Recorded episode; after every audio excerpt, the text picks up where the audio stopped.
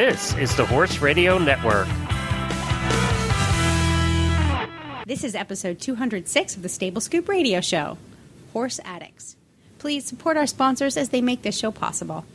Equestrian Collections offers the whole universe of shopping at your fingertips at a price you can afford. And Kentucky Performance Products, scientifically proven supplements for your horse. You can find all the links to all our terrific sponsors at stablescoop.com.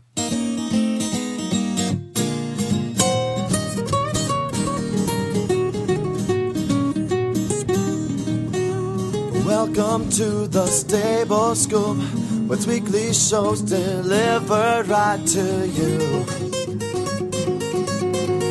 With Helena and Glenn the Geek, live from the stable, it's every week. They bring you the news through hail or high water while using their tails as their own fly swatters. So sit on down and laugh till you poop, cause it's time again for Stable Scoop. Stable Scoop. Stable Scoop.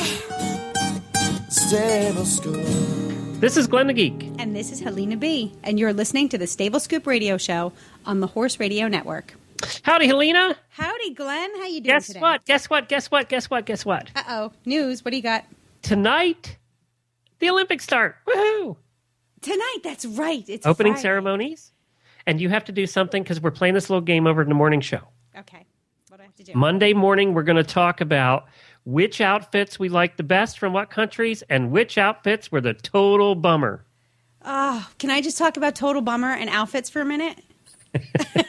You have your opinion on the United States outfit? I do. First of all, Ralph Lauren is probably my all-time favorite designer. There's some new up-and-coming ones that I absolutely love, but he's just my go-to guy, right? Okay. And I was over the moon when I found out that he was outfitting the U.S. athletes. I was stoked. And then, and then, and then, and then, I saw the photograph of Boyd and Phillip Dutton and the gang being a team processing in their Ralph Lauren team outfits. And I, I choked a little. You mean the Glee Club from Harvard? I choked. I what- get where they're coming from, but it was uh, it was so poorly executed. I I'm like this did not come out of the Ralph Lauren design house. It just With the didn't. French berets? come on, and the double breasteds, double breasteds are so like I don't know, 1980. I was wearing those in the late 70s, early 80s, I think. I know, I know. but even worse, even worse, and I didn't know this. I guess I should have assumed, but it's all made in China, and everybody's Yes. up in arms about that. Yes, and everybody I think was they up- should that be was up a in arms about that. Yeah, that was a big mistake. that I was mean, a, and it's not like the, the company can suddenly shift manufacturing and you know bring it all to the United States, but actually they can, just for these. Well, they could have found a company that actually produces in the United States if there's still one left with a sewing machine. Um, well, you know what? There are because not too long ago I had researched um, making some custom saddle pads, and so I had been looking into contract sewers, and there are plenty right here in the United States. Plenty. Well, I, I really, right, really thought it looked like something from the Harvard Glee Club or the the rowing team would wear when they're going to dinner. You have to think of it this way: these, these are the outfits for the entire U.S. Olympic team. So there are rowers in there, and Yeah, but you know, can you imagine the weightlifters and the bodybuilders and the shot putters wearing that outfit? I can. The pants and the bucks were fabulous. I have to give them that. The pants and the bucks were great, and even the the what's the word I'm looking for? The Gatsby esque. They were going for the Gatsby esque mm-hmm. thing, and I get that. That would have been fabulous. But like I said, it was just with the berets and the double breasted buttons. It's just wrong. With his logo bigger than the U.S. logo Ugh, it's so cheesy American. That's the thing. It's like everything that's bad about America. You know what's there. funny too is I saw some other pictures of some of the grooms and things over there wearing obviously USA team stuff that they had gotten f- to wear at the Olympics. Yeah. And they looked great in, in, in this. They were just the sweat jackets and stuff, but they but they looked really cool. I was like, why aren't they just wearing those? I know. I know. but you know what? There's going to be some worse ones. So that's why we have to keep an eye out for, uh, tonight and pick out the bad ones so we can talk about it. All right. There's going to be some bad ones. There always is some bad ones. Uh, worse than ours, even. Well, we have a fun show. We're going to talk about Brody a little bit later too, because um, I, I, hope he is working out well for you, your new horse. Uh, we also are, uh, have our product of the week, which is an old favorite revisited in a new way. So we're gonna we're gonna uh, chat about that also. But first, we have a guest coming up here that looks like a lot of fun. We're going to England. We're going to find out from her what all the you know how it how is it over there you know the day that that things are starting? But she also is a radio personality over there. She's an author. She's a tv broadcaster. She's a speaker. She's a philosopher. She's an artist. She's a gardener. She's a cake decorator. I, I don't know what she doesn't do.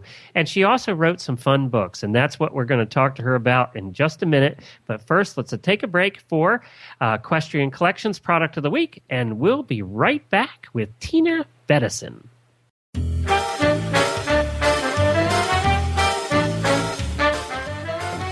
Glenn the Geek here, and I am with Debbie from Equestrian Collections with the Equestrian Collections Product of the Week. This week I want to talk about a new product we have on our site called the Shires H2 Go Bag. This is a new, ingenious idea. Whoever thought of it? It's a big sort of bladder. It's a plastic bladder that goes in your wheelbarrow. You fill it up with water, and it takes up to uh, up to 19 gallons. I mean, that's a lot of water.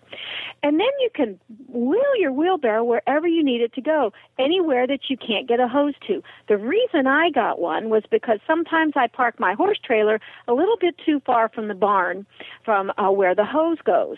And so I thought, oh, this is pretty cool. So you put this thing in there, you put the water in there, you walk up, you just push, pull up the handles on the water bag, and the water comes out, and you've got water no matter where you need to go. It is heavy, so once it's filled, so be sure to remember uh, that you need to balance your wheelbarrow, especially if you have a one wheelbarrow. You have to balance it pretty well.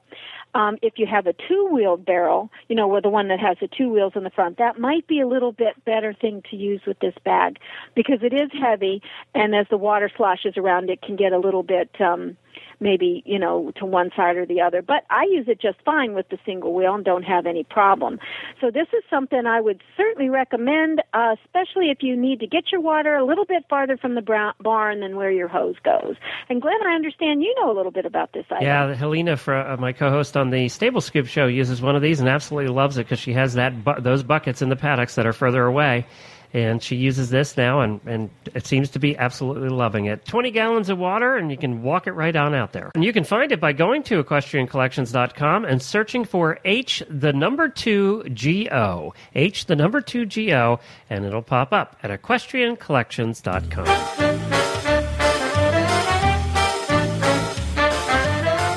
So, Helena, we're going to England, not to see the Olympics, though. I'm sorry. Would really Sorry. like to go to England. Sorry, I can't get you in there.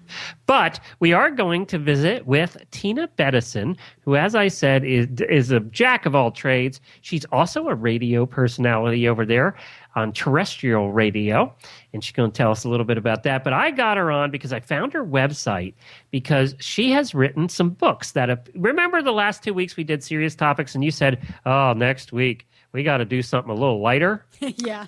Well, let me get give you the names of the books that she wrote, and that'll give you an indication that it's a little lighter. A hundred ways for a horse to train its human. A hundred ways to live with a horse addict, and a hundred ways a horse is better than a man. So, does that light enough for you? Um, very. that's that's atmospheric. Well, What's we're going to find. What's the word when you go out of the atmosphere? Um, outer space. No, there's a word. Somebody will email us. Spaced out. No, that would be me. but no, it's there's a word when you go out a stratosphere. When you go out Stratus- into the stratosphere. Yes. But I don't know if stratospheric would be an adjective to describe things that exist in the stratosphere. I'll have to look we, that we up. can make that up. We All can make it up. What the heck? It's the internet age. We can do whatever. That's right. And I am known on Stable Scoop for making up my own words. So yes, it will be stratospheric. You know what? What There's we one, about? One thing Tina has, you know, what the first word I used to describe her in her description was wordsmith. That is one thing I've never been accused of as being a wordsmith. no, Ever. you're not the word guy. You're the idea man. yeah, not a wordsmith so much. No. Hmm. No, this lady's going to make us look silly. You know that, don't you? That's fine. Well, who doesn't make us look silly? With her English accent. Well, let's get her on here. Let's talk to Tina about her fun books, and she's going to give us some examples of those ways out of all the books. So that should be fun to talk about too. Hi, Tina, and welcome to the Stable Scoop Show. Hi, Glenn. It's really, really nice to be here. Well, it's so good to have you uh, join us, especially today. It's such an exciting day around the world, but especially in your neck of the woods. Now, how far do you live from London? Um, I'm actually about um, 120 miles, which is about two hours Okay. out of London. And what's the mood in England right now? Is it excitement? Is it like, oh, this is going to be a pain in the butt? Is it a little, you know, what, what's it like?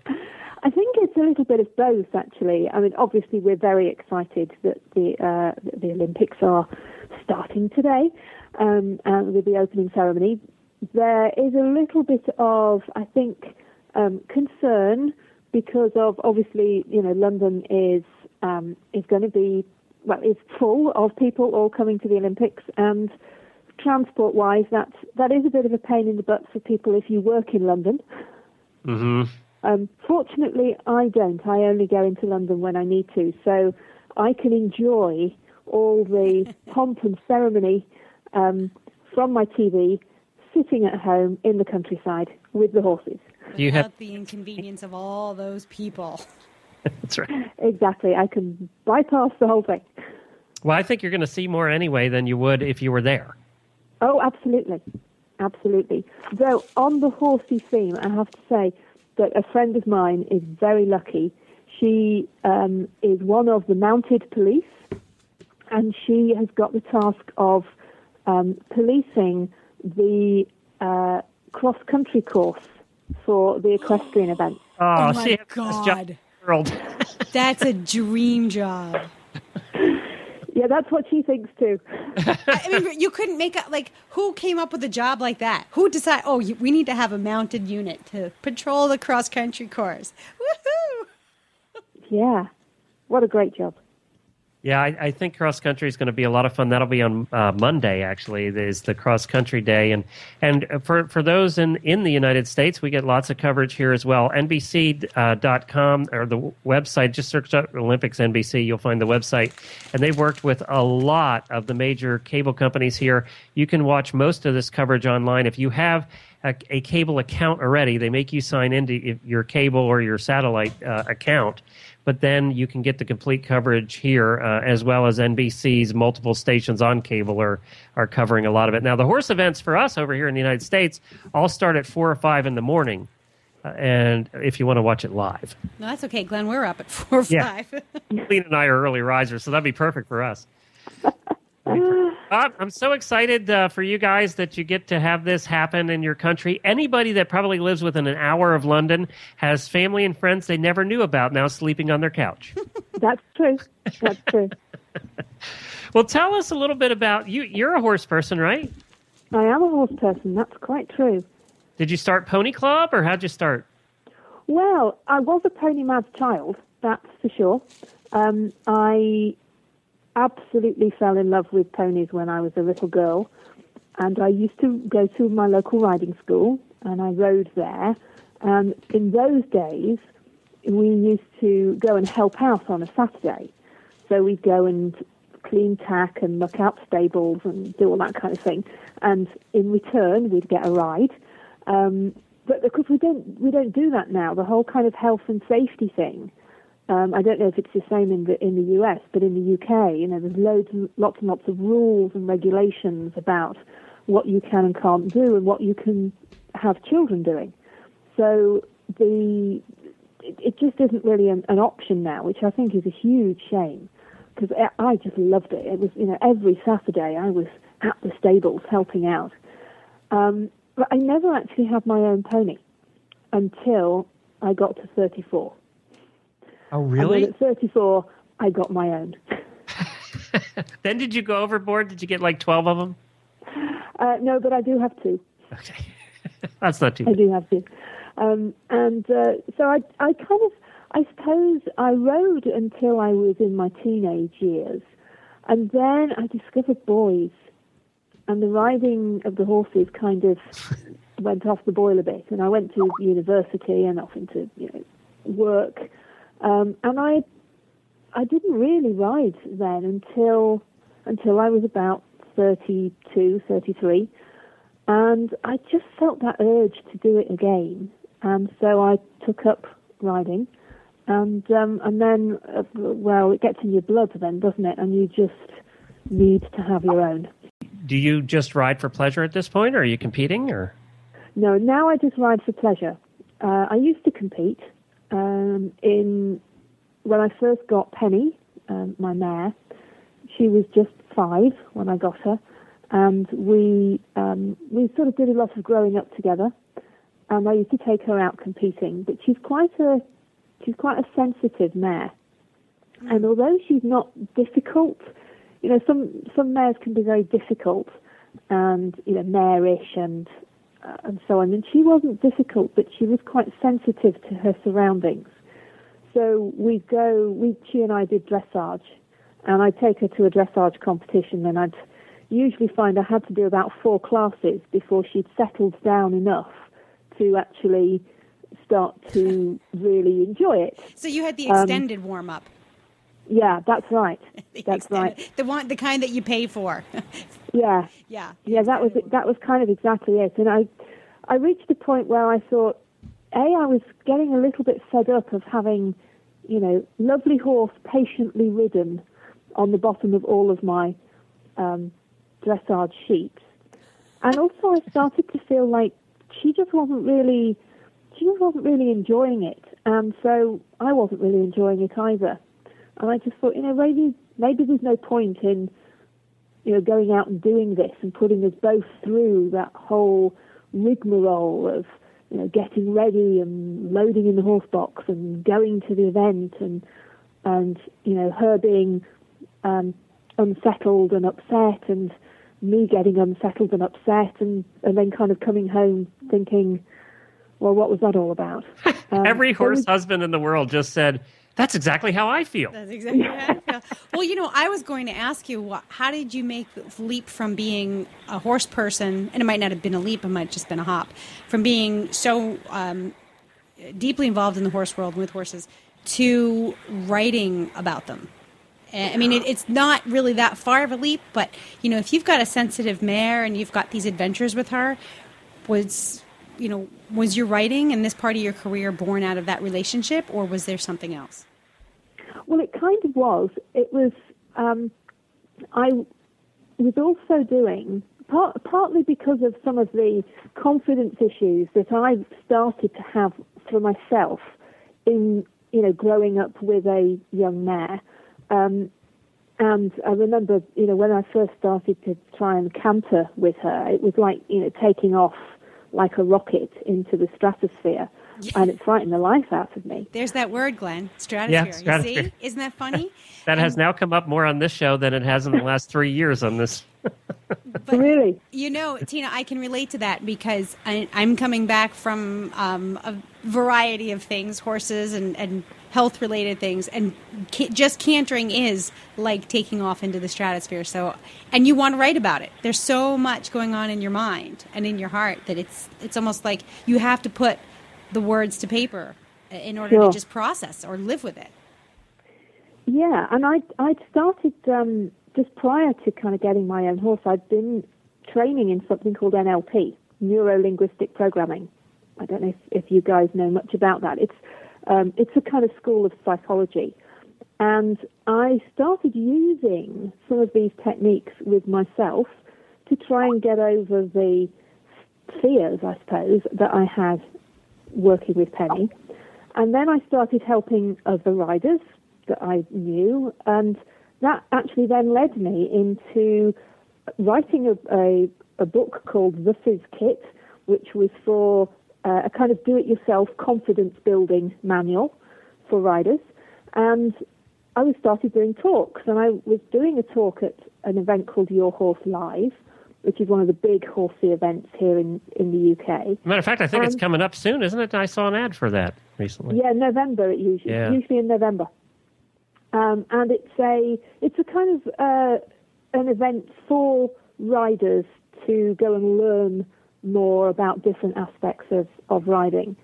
Um, it's not a competitive event. It's it's kind of more like an exhibition, I suppose, in a way. And I was doing a talk there, and, and this wonderful lady came to talk to me afterwards, and said to me, "Had I thought about writing a book?" And other than the obviously the, the confidence building manual that I got there, I kind of said, well, mm, no, but I could. And she was a commissioning editor for one of the big publishing companies here in the UK. And she said, well, we've got this series of, of books that are humorous books, and I wondered if you might like to do the horse version. So after a couple of conversations and lunch, she commissioned me to write the first one, which was 100 Ways for a Horse to Train Its Human. I love the title. and titles. that's how I got into writing. I, I love the titles because you know that's how I found you. Actually, was looking up horse addict, and then you popped up um, under 100 ways to live with a horse addict. So tell us, let's let's let's get into these a little bit. Uh, under 100 ways for a horse to train a human, can you give us a couple examples? Yeah, sure. Um, this was the first the first book I wrote, and it was very much from the viewpoint of the horse. So it's written as though, if you like, you've got a a wise horse telling a younger horse how to train humans. Okay. And um, so just wanted a, a couple of little extracts from it. There will at some point be a tussle for the leadership position between you and your human. Humour them and allow them to think they are the boss while quietly watching them look out your stable, fill your water buckets, pick out your feet, and struggle to manhandle a barrow load of horse poo. Remember, they frequently work long hours in a job they hate just so that they can pay to do this in their spare time. Which I thought was very, um, at the time I thought was quite apt because a lot of a lot of my friends, a lot of people I knew were doing exactly that. Oh, you, and then you add, you just add, need to add a little part of a sentence to the end of that, and then buck them off when they're least expecting it. That too. that too. And there's another little um, another little snippet I have here for you, and this actually is something that Penny. I got this from Penny because this is something she would do for me, and this was about mounting and um, having uh, some steps to mount from because I've ne- I never mount from the ground. I always actually use steps, and uh, Penny used to do this to me. Says you can have hours of fun moving away from your human just as she reaches the top step. a dance worthy of a 1920s ballroom will ensue. Human stands on the steps, you move. Human gets off the steps, moves them to where you are, mounts the steps, you move, and so on. and you're right. They, Helena is so true. They never do it when you're on the ground. They No. wait till you get up, They wait till you you're stuck there. Yes. Oh, exactly. and usually have one foot in the stirrup. Oh. Yeah. And then they have that lovely way of just kind of moving their bottom round slightly. So you're just too far away from the steps to be able to actually get on. With the least amount of physical effort, though. Yeah, exactly. So they Yeah. can leave their front feet right where they are. Thank you. It's so true. Bless them, they're so clever. So true. All right, give us another one. Yeah. I'll give you an, another little one. Okay. Um, this was this was one that I I put in in about um, outings and going to shows because it's um again uh, part of my experience was that you know we go off and we do all these shows and competitions, but actually they create more stress than maybe it's even worse. And um, so I was suggesting that uh, obviously the human is going to be more stressed than usual in the lead up to events. So it's the horse's responsibility to bring some humour to the proceedings to kind of help their human lighten up. So I have, have here, your human may wish to plait your mane and tail. Try to entertain your human while they do this by swishing your tail and nodding your head in time to the music that they will inevitably have playing in order to calm their nerves. then I then I realised that they there's always this this if ever they're going to cast sorry if ever they're going to cast a shoe, it's always the night before, isn't it? Or Yes. the morning of the competition. It always happens that way, and you're always going to pay the extra to have the farrier come out and fix it. Yeah. Yeah, exactly. So if Yeah. there's ever a time to cast off a shoe, it's now. Because if your human is a nervous wreck about the event, they obviously can't be that keen on going. So a lost shoe could be just the excuse they need to back out. I like that. I didn't want to go anyway. Yeah, I didn't want to go. exactly. You don't really want to go, do There's you? a few eventers in England right now, right down the street from you, that are feeling that way about tomorrow. Quite probably. Quite probably. well, it is dressage day. So. Yeah, Yeah. it's true. All right, let's go to the next book. I, I, because I, I, I got to get to this next one. I'm a horse husband, you know. A hundred ways to live with a horse addict. That's my life. I've 25 years. I've been doing that. Uh, now she kind of turned me into a little bit of one, but I was not to start with. So, uh, give me a couple of those. I'm excited to hear that. Okay. Well, this one, this you will certainly resonate then with, Glenn. It's anyone who has ever had a horse or knows anyone with a horse will also know that horses are more addictive than alcohol and narcotics and can be just as expensive. and there isn't a Betty Ford clinic anywhere that will cure that addiction. So true. It's true. You think there's? Do you think there's actually been AA meetings just for horse people? Do you think that anybody tried to do it? Uh, Glenn, you're getting serious now. That's a serious question. I could answer with a very serious answer. Do we want to go there? No, we don't. Let's just let's just live in denial. Okay. Okay. This is the land of denial. Moving forward.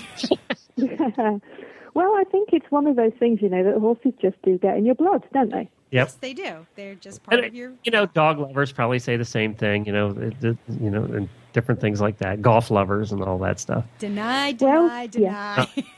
and then buy, buy, buy more stuff for your horse. All right. So what's another another one?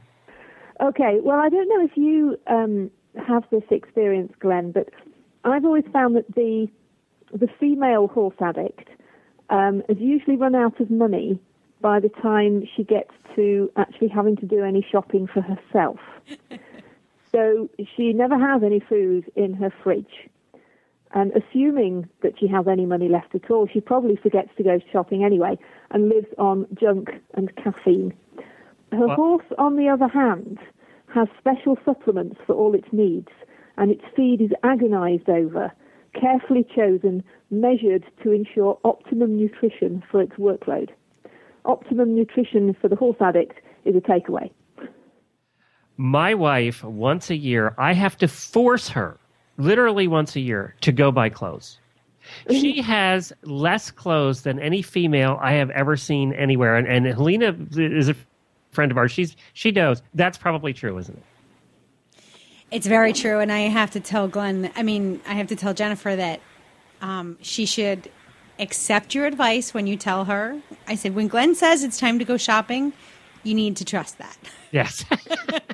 it, it's it's not a money issue. It's just a, you know, I'd rather spend the money on my horse.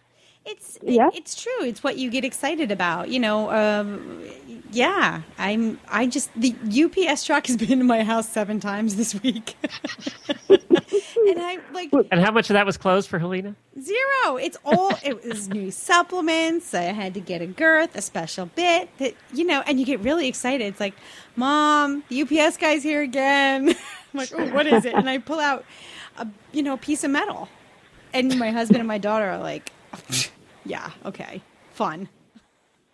And I'm like trotting all the way to the barn with my new bit dangling from my hand. I'm whistling and skipping. That's a good one. That was a good one, Tina. That was uh, so true. So true. Well, I think you might like this one then too, because this one is also true. I think um, that the female horse addict has a wardrobe full of rather nice clothes with the labels still on, which she bought once upon a time in case you go somewhere where jodhpurs are not included in the dress code. That's so tr- that's true too. I can go in there and find two or three outfits that have the label still on that were, were just in case ones that I made her buy, and just in case we ever. By the way, horse people never do anything fancy, so we never need them. Well, exactly. Well, uh, with one exception, Helena, if you're involved in fox hunting, then you have the hunt ball once a year. Yes. Well, Polo has has parties too. You know. Oh yeah, that's They true. get Polo. some fancy tailgating parties. Yeah. Yeah. But you get a bunch of eventers together for the party. They're wearing their barn clothes. I mean, it, it just they're going High from the barn. That's an eventer. They'll they'll wear their breeches with high heels and call it a, call it a night out. yeah. They might put on clean ones, maybe. well, you know, with all these new breeches, they have them in denim and they have boot cuts. You can wear your riding clothes out and about. Now, Oh yes, it's very fashionable. Yes. Now here, in, I got to ask Tina this. Here in the United States, uh, depending on where you're at, like we've lived in some very horsey areas in Lexington, Kentucky, and now in Ocala, Florida, where you can go to the grocery store and you'll see every trip you make there, you're going to see somebody in breeches and boots, and they just came from the farm. But that's not true in most parts of the United States. How about England? It, you know, you, you live in the countryside. Obviously, you have your horses. Is it very common to see people in, in breeches and jodhpurs at the store? Um, yes, it is. In here in the countryside, um, you won't. Again, you won't find find it so much in in the cities or the towns. Um, but uh, but yeah, I you know I can go into our local supermarket and pretty much guarantee there will be somebody in jodhpurs walking around. Oh, all right. So let's go to 100 ways a horse is better than a man, and then I can argue with each one of these. So go no, ahead. no, no, no, no. Shh. Let's just sit back and listen, Glenn. Well, this was um, this was the third book I wrote, and I have to say that I hadn't met my fiance when I read when I wrote this. Oh, so you've changed the whole book now? It, it's all. So I've changed it all now. It's all completely untrue. It's going to be volume two. Volume two. A 100 ways I was wrong. yeah. All right. Throw it. Well, so actually, though this this could still be true, but if the relationship with your horse doesn't work out, as opposed to the one with your man, um, you can sell it or shoot it, and neither will result in your arrest. and if your horse no longer fulfills the purpose for which you got it, you might be able to claim loss of use from your insurance, because you struggle to do that with a man. And of course, then there's the the old relationship chestnut. It's not you, it's me. At the end of any relationship, well, of course, horses don't end your relationship with that. Yeah. Okay. All right. Give it. Give us one more. One more. Okay. Uh, well, I, I'm, well, this is a very common one again in England. I don't know. I I don't know if this is this is something that men have a problem with all over the world. Um, Yeah, we're pretty much all the same. are you? Do you reckon? Okay. I Okay. hate to say it, but it's true. Okay, so this one might might work then. If you'll never get into an argument with your horse because he won't stop to ask directions. He'll That's always implicitly trust your map reading and sense of direction. It's true all over the world. I have to admit that's true all over the world. Unless you're on a mare. Sometimes they just want to take with- their own way home. Yeah, they have. They're they're laying their own path. They're, yeah, they're like, I know the way back to the barn. You just follow me. That's true.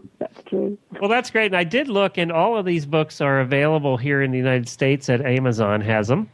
Um, so you can find them all. We'll put links in our show notes at stablescoop.com. And, and now, when you'd put out the fourth book about why men are better than horses, uh, or you, were you just saying, is he sitting there? Is that why you were just saying that and you're going to, you really didn't mean it? Sorry, say that again. He's he sitting right there and that's why you said that because he's sitting right there, your fiance? No, actually, I have to say, he's got some big brownie points here. Right now, he's taken the dogs and he's gone to the horses and he's poo picking the field.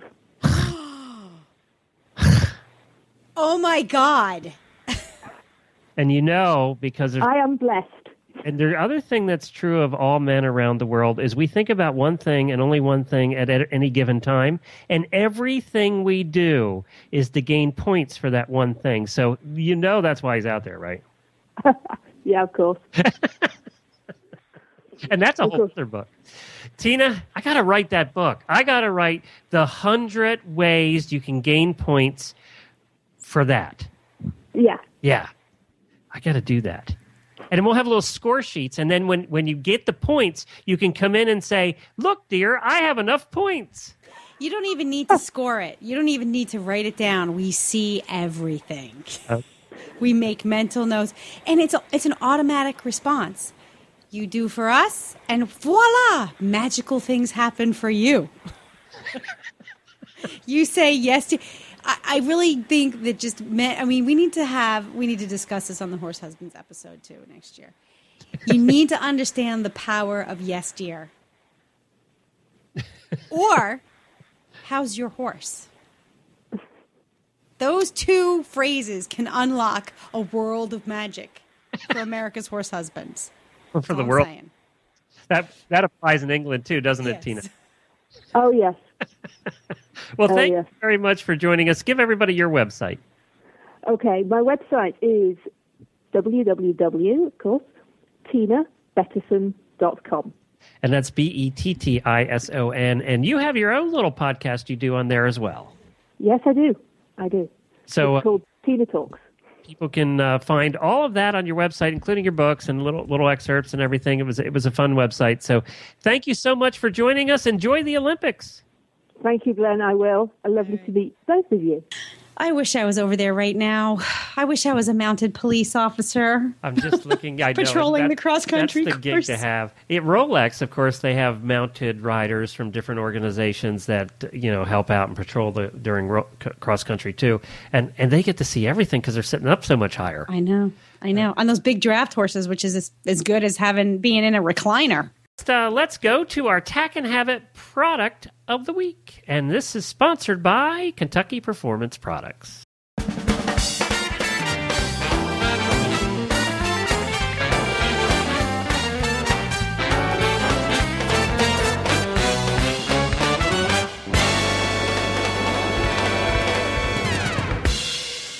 Regular listeners to the show know that we love Kentucky Performance Products. And that's an easy thing to do because Kentucky Performance Products stand behind their products and they believe in them. Your complete satisfaction is guaranteed. If you are unsatisfied with any of their products, they will gladly refund your money. Does your horse or pony get fat on air alone? Is he living in a dry lot or turned out with a muzzle?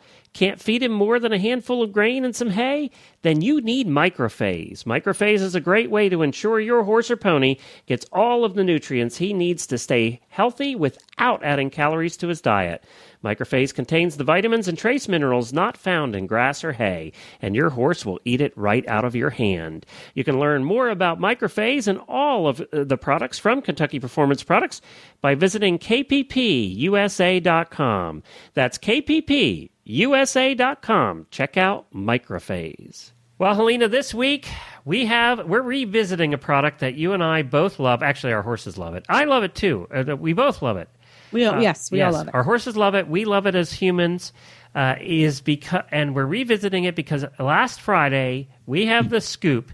They brought out a new way to do it, and that is Redmond Equine, and that's the Redmond rocks. You see them in your tack shops. They actually look like mineral rocks. They're all mineral rock shaped. They're not all pressed in, into white, pretty little blocks. These are the Redmond mineral rocks. They're taken out of a mine in Utah, and they have over 60 different minerals that benefit your horses, including the salty needs and everything like that. And the nice part is there's nothing processed in here. It comes, they chisel It's it totally right out. natural. That's right. They chunk it off and deliver it. and you get a piece of the rock. Yeah, you get a piece of the rock. And my horses love Redmond rocks, love them. But I've always had a problem um, where to put them. I usually put them in a feed tub out on the ground. But, That's you right. know, And and, and the, the other thing about Redmond rocks, unlike the white processed bricks, I don't know what you call them, the you know the the salt bricks, is they last much longer. They're much harder. So they, they lick them for a long time and they last much longer than the white blocks do. So you're right, you need a place to put them. And most people, if it, they have them outside, put them in a bucket. Well, if you have them inside the stall, you also need a bucket because otherwise it'll be wandering around on the floor. They're almost too big to put into the feed bucket. So some people, you know, have a separate bucket for them. Well, they've solved that problem now with the Redmond Equine Rock on a Rope. That's right. Rock on a Basically, what I love they it. did is they drilled a hole love through it. the It's the only the thing that could have made this product better. I know, rock on a rope. It's like soap on a rope. Do you remember when that was popular? Yeah, so on Soap a rope, on a rope. I do, and all that the was jokes like that an went along thing. with it. was so popular, and soap on a rope for for a couple of Christmases there is what you got your parents when you were a kid. Because Yeah. it was so cool. It was the in thing, soap on a rope. Whatever happened to soap on a rope? Soap on a rope. gone, I don't guess. know what happened to that. But, It but was- what, that's basically the same premise, although they used, they're using a little tougher rope. And what they did is they drilled through the rock and they put the rope through, and you tie the rope around the bars of the stall or outside around a fence. And you have your now you have your Redmond rock just hanging there like a licky ball, and he can just he or she can just lick it, and it works terrific. It's uh, they you realize the Redmond rocks actually have ten times the minerals that other rocks or uh, processed bricks do. They're just terrific. That's because there's no processing. Everything gets to stay. It, it gets all the good minerals are retained. It comes right out of the earth. Well, they also um, have a human uh, version, and I know I don't know if you're still using it, but we use it every day. Is we use the human version of the salt, the brick mineral blocks. What they do is they just grind it up. They we just, blew through that and like right away. Oh yeah. They just grind it up Use it into right the up. salt, and you just use the same one your horse eats. You just sprinkle it on your food, and it tastes like salt, you know. And and you use it, and we still use it uh, to this day. We bought more when we we were out and saw it one day. They actually carried it at our local tack shop, the human salt. Mm. Uh, so we bought more of that. But this is terrific product. If you guys haven't tried Redmond Rocks yet, uh, look for it at your local store. They're usually in a great big box and a display on the floor because they're heavy. They're big rocks, um, and you just buy a rock and leave. Um, they're worth the money. you buy a rock and leave. you, they're worth the money, and uh, we highly recommend these things. Everybody that I know that have used them, their horses loved them, and even horses that are a little picky about eating salt. So give them a try. Uh, we had a funny story. There was this one barn where we had our horse in, in Lexington, and we brought the Redmond rocks home, and we actually just put them out in the field. It fell in a bucket. It fell out of the bucket, and the horses were licking it on the ground for a while. Well, when she moved the horses, the landlord had her move the horses out of that field. He wanted to put cows in there. We came out the next day, and the, there were two or three of the cows over licking the ground where the Redmond rock had fallen. So that even They cows like loved it? Yes, they loved it. They like Huh. Redmond rock too. It's also cow approved, human approved, horse approved, and cow approved. I wonder if goats and sheeps would lick it too. I'm sure they would. Sheeps. Listen to me. Sheeps. That's a new word. that's, that's up there with stratospheric. You know that word Goats and sheep we were talking about. I wonder if they would. I mean, if you are any creature that needs salt, we all do to some extent. Yep. I guess would love and minerals. We all need those to survive. So even if you've got, because you know what, we're thinking about maybe putting a couple of sheep out there and or a goat or two. Aren't you going to have? Do you have chickens? Not yet. We're working on it. Jamie has chickens, but the problem is critters keep eating your chickens. So That's a problem. My neighbor's got a lot of chickens, a lot of chickens, and Oh, the critters eat his tell you. chickens. Before we talk which is why the critters leave us alone. I didn't tell you. RedmondEquine.com, by the way. RedmondEquine.com is where you'll find that. I didn't tell you, um, and I want to ask you about Brody. But before that, for the Wait, are we done with our tack and habits? Yes, we're done with that now. RedmondEquine.com. Get your rock on a rope. It'll be available. Get your rock. We'll be back later. Um, and f- and follow them on, on Facebook too at, at Redmond Equine. But the, you know, wait, wait, wait, wait. Hold on. Before we just wrap that up, I, Yep. I we really need to give Redmond Rock their props. I, I mean, we've been talking about this for the last five minutes, but it it really is um, very palatable. I've had salt block, like just plain old old salt licks. I've had the Himalayan salt blocks, and my horses will hands down. This is their favorite. They will lick it until it's a pebble. Um, so I often wonder, definitely check it out. And you know what? It's affordable. It's not crazy, you know, priced through the roof because it's some because it's got ten times the minerals. It's absolutely affordable. Probably the best bang for your buck in terms of um, salt and mineral provisions for your horses. Now- okay, I'm done. I often wonder, you know, Beaker, our horse, he licks it so much. I often wonder why his tongue doesn't get bloody. You know? I know that's what I say too. But it's soft. I It's mean, soft, it, it's the stuff dissolves. It's all what do you call it? Water soluble. And it gets real smooth where they lick it. It's, it's it gets really smooth. Yeah. We we've had a spotting the last couple of days. Jennifer has gone to take the horse out. We put him in the neighbor's yard to treat uh, for a treat at the grass over there once a day. And the last two days, we have seen a fox in the backyard, Oh, little gray fox. What kind of fox? little gray one and i think so it's a female probably and the one day she brought the horse out i was looking out the back window i said what is that it was standing in the corner of the field watching her bring the horse out and then just actually it was sort of sitting, standing, uh, and then she brought you know she she dropped the horse off, and then when she went to come back into our yard, it took off across the yard, and then yesterday we saw it out there uh, in in our horse's field. Um, so the the foxes are here too. Oh, maybe they'll be friends. I spotted our first. I think he likes the horse. I think that's why he's hanging out. At, she, Yeah. why she's hanging out She. out there. Is Maybe are the grays friends. always a girl?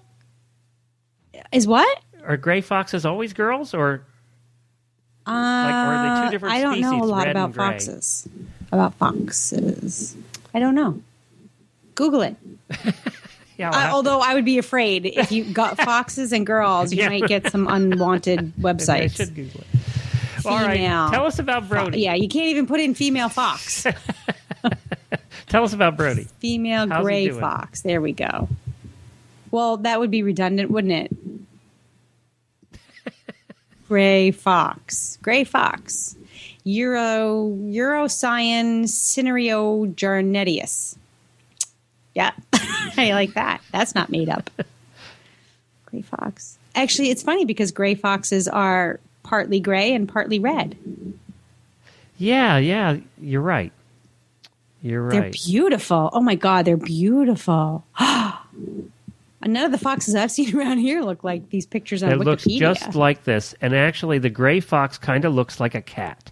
It looks like an overgrown cat when it runs, uh, and the tails are really bushy like this. I'm looking at a picture too. He looks exactly. That's definitely a gray fox. That's definitely what we're seeing, and they're not Well- very big.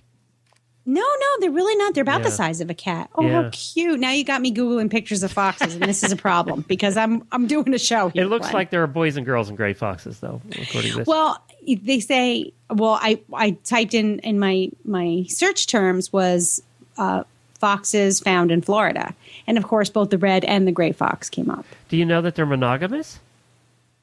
Oh, oh, how nice! Oh, do, they, do you think they have a problem with adultery too? I saw you cheating with that other fox.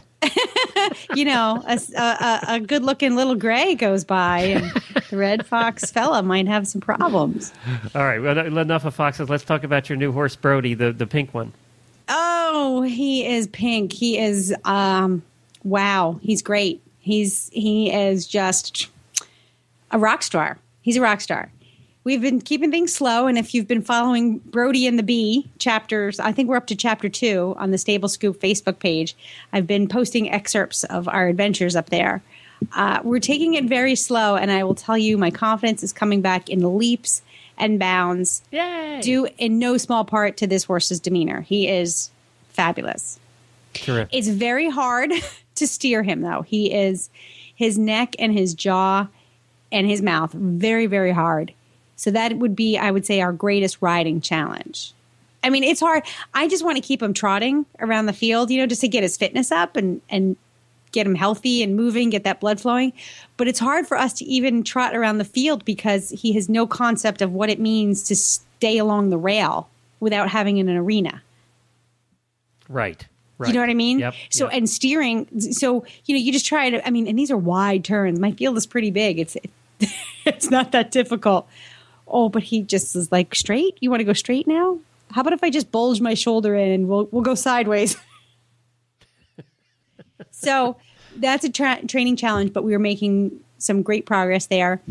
The other day, I rode him in and out of our gate, out into the road, like fifty times to see how he is going out off the property and then back in.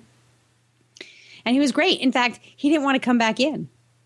He wanted to stay out and go out on adventures. so so and far so, so- good. What's that? So far so good. So far, so good. And then a couple of days later, I'm, I'm adding like probably 25, 50 feet down the road every time we go out. You know, I go a little bit further and a little bit further. So he's been really good. I sadly though, I had um, a mishap the other day. Um, I sort of created the perfect storm of colic risk, and um, sure enough, he colicked Oh no. and uh, he's he's past it now. He's through it now. Knock on wood. But we did have to have the vet out twice to tube him, and I got to play equine veterinary tech, which was interesting. Um, and and it required a couple of days of of micromanaging, vigilance. Is that your dog sleeping? She's dreaming. For those that don't know, Helena's little tiny dog is is uh, dreaming there in the background. Now, how much does your little tiny dog weigh? About 130 pounds. 120 pounds. She dreams. She does not leave my side. So when I'm at my desk in my office, she's right there under my chair, and she and she's very relaxed when we're, especially when I'm doing stable scoop. I, it's always when I'm doing stable scoop, and she falls into this deep sleep, and then she starts to dream, and she talks in her dreams. Well, is Brody okay? Sorry, I changed the subject, but I heard her. I heard Yes, her I've noticed that I went right with you. Yes, Brody. Um, we uh, he he passed manure after the second night. Um, you know, we we started him back on hay, and so far, knock on wood, he's been okay. But we think, my best guess, it was a combination of um, him being introduced to some lush grass, albeit for only an hour, but the grass combined with the pony escaping and then causing a ruckus out there and galloping around and getting hot and sweaty. And then the previous night's crappy hay that he ate, we think it just sort of was the perfect storm of a tummy ache.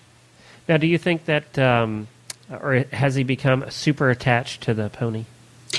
He has not. And Good. I've been, I mean, if you see the path between my house and the barn, I, I'm out there like 50 times a day micromanaging their turnout between the bugs, the heat, and then not, you know, keeping the pony away from him, um, putting him out by himself, taking him out alone. I'm trying very hard to make sure that he stays confident alone.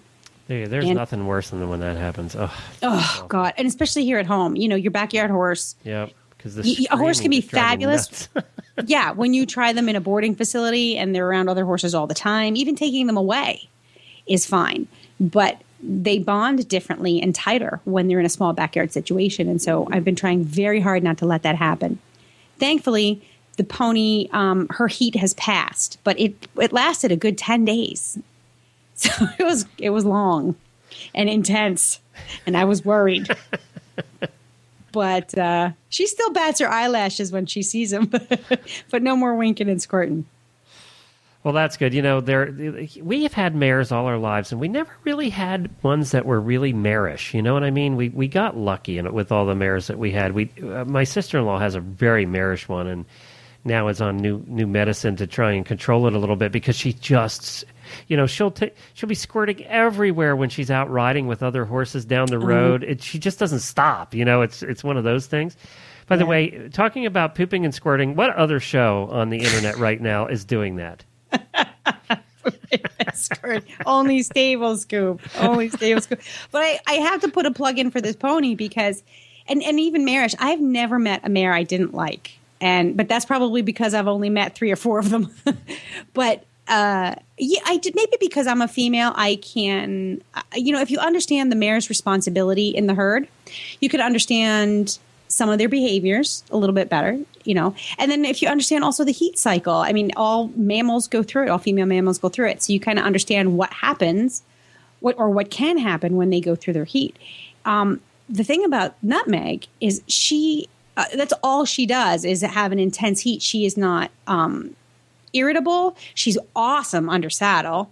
She, um, she listens well. You know, it's not like she gets so distracted that she can't be ridden or she can't be handled. She is otherwise an amazing pony. So, you know, for 10 days of just her being really interested in one of my geldings, we'll take it because she's been fabulous.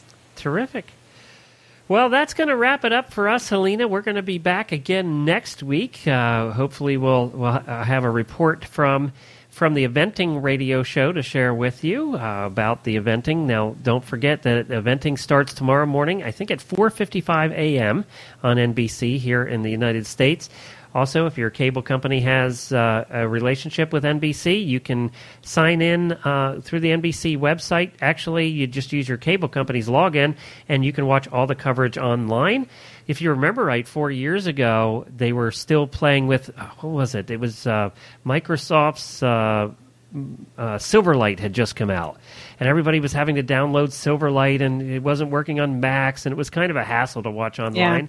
But they've seemed to have fixed all that, and it should be much much easier this year. And I know I plan on having it on when I'm working here in the office, and I'm sure there's going to be a lot of people around the country, horse people that have real cubicle jobs, that are going to be sneaking under the corner of their computers all day long. Real cubicle, or they're just going to be looking on their iPads or their iPhones on their lap. Yes. Uh, gonna- Although, you know, if you have a desktop computer with a big screen, pull up the damn Olympics. I mean, darn. if you get it on the TV, I mean, on the big, big screen, that's even better. Uh, I- and of course, in England, they have a lot more coverage than we do. So our friends over there are going to be getting getting the smorgasbord of coverage. What other sports do you like to watch, real quick? Uh, diving, because I spent many years as a competitive diver. So diving, swimming. Um, I really like archery. Me too, actually. But I, I used to I used to shoot a lot, so that's why I kind of like archery. Yeah. Yeah. Um, I Really? even like It's the track and field sports. The only time I ever watch track and field is during this. I think I'm interested. I like the sports. I watch the tennis because I'm a big tennis fan. But you know, I like the sports like table tennis and badminton. I like all those weird things that you never get to see any other time. I can't believe that table tennis is an Olympic sport, though, oh, and, and they're so lacrosse good, is though. not. They're so fast.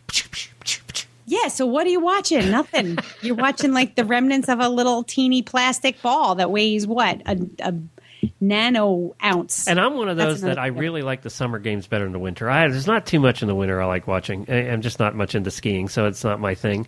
But Oh no, I, I like the skiing too. yeah, no, um, I was a big, big. I started. You know how everybody in the horse world is like, "Oh, I've been riding since before I was born," you know, and I've been. I was on skis at three years old. My dad had me skiing since then, so skiing's a big deal. and skating, that is just like dressage.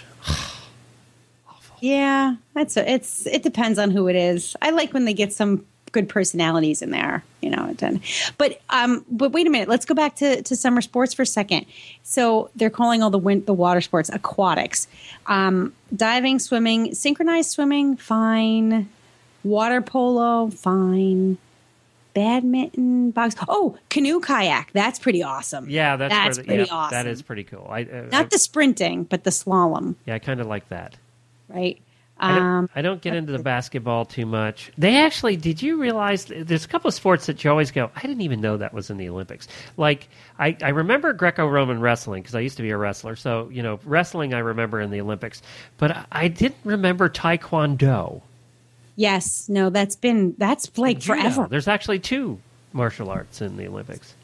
Uh, and if any sport should be, I mean, taekwondo, judo, or any martial art, I think should absolutely be because it came.